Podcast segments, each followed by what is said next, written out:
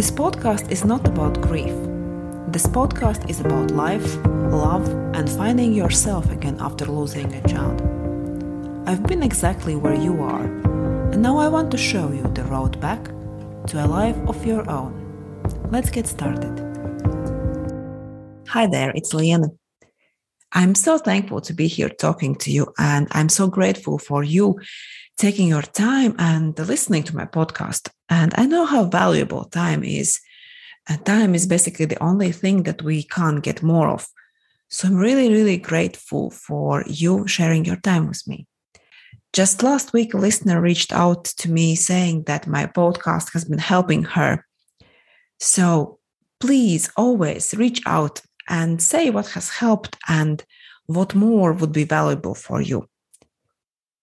I've been watching TV series We Crashed on Apple Plus lately about the founder of WeWork and his wife. And it's been amazing watch. I quite like the series. And as much as I don't agree with how they handled the money and uh, I don't share their life philosophy, there is one sentence I can't get out of my mind and I want to share it with you. I've been stuck with the sentence the whole weekend and, and yesterday. And I have been thinking about so many things in my life these last couple days just because of the sentence. So I decided to share it with you here. And the sentence is You are not thinking crazy enough. It's, it's a weird sentence to share with you, but let me explain. When you think back of your days, weeks, months, and think back of things you thought about, how many of them are past related and how many of them are future focused? And how many uh, of the things that you think about in your future have a negative connotation to them? And how often when you have a great idea or a whiff of a hope you immediately find all the reasons why it's not possible practical doable and if you're anything like me, you know what I'm talking about. For example, right now, me and my family were going through uh, a lot of changes, and there is a lot of uncertainty and, and stress. And I just realized last weekend that I've been viewing in my head uh, unintentionally my future in, in a negative light. There have been so many thoughts in my head of how my life can only be worse. And like this could go wrong and that could go wrong and uh, those are the things that i'll never have again things like that. And also after child loss um, we either focus only on the past or see the future in negative light right? But it really doesn't have to be like this. That's why the sentence um, let's think crazy and um, let me explain what I mean by that. Um, we basically know what's in our past. Um, there are certain facts that have happened. There are people in our lives. Um, there is child loss.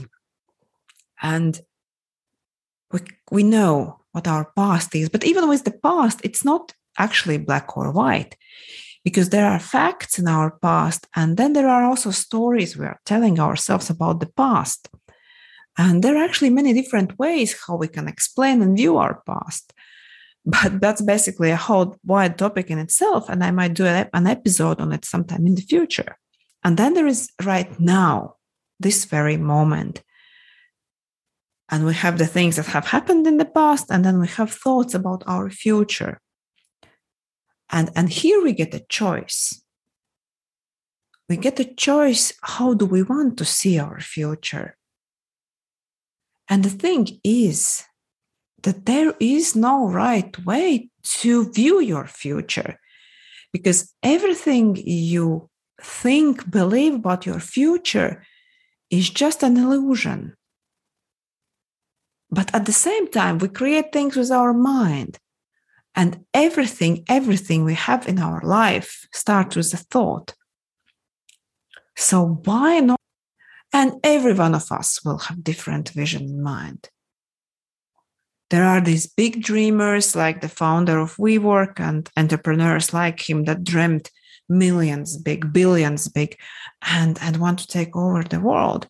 And not all of us will want to do that, we have our, our internal wisdom. We know what would make us happy, what would make us fulfilled. And actually, let me correct myself here because not all of us actually even know what we would like to create for ourselves. Because if we are used to focus just on the past and not to dream about the future, it's actually quite hard in the beginning to even name what is that I want for myself. And and it's it's it's so much easier to say what I don't want than describe what do I actually want. But let's think crazy. Let's allow ourselves to dream, to believe that amazing things and futures are possible. Because what's the downside of dreaming and believing? And I guess after, especially after the child loss, it it seems that we are not even allowed to to dream of of happiness of fulfillment because it seems that everything that was mm, good and everything that was fun and everything that is was enjoyable is already in the past. But it doesn't have to be like this. You can still dream. Because what's the worst that can happen if you don't achieve your dreams? It's going to be disappointment about your life, about you. But if you don't even allow yourself to dream, it's guaranteed that you will not achieve anything and you'll be disappointed. And you'll prove to yourself, you see, I already knew that my life was over. And if you are afraid of potential feelings of failure, think of how you are feeling right now. Very so often we are so afraid of negative feelings in the future, but we already feel them now because of how we think about the future. But when we are allowing ourselves to think crazy, at least we have a chance to create something. We don't get there without allowing ourselves to think crazy, without allowing us crazy thoughts. I'll be rethinking my beliefs about me and my family's future. I'll continue rethinking what I can do for you and all the parents after child loss. Let's think crazy. There is no downside of thinking crazy, and there is no virtue in thinking small and believing that, that nothing good is going to come. What can you think crazy about? Be it big, be it small, but something that feels crazy to you. Have a great week. Talk to you soon. Bye. The two most important things that helped me to move through the grief and rebuild my life after I lost my son was community and coaching. And I now offer both of those to you, my listeners, for free. Just search Life After a Child Loss on Facebook and join my group. I do weekly live Q&As and share all my best tips and secrets right in there. Plus, there are bonuses from the podcast I post inside the group from time to time. I'll see you inside.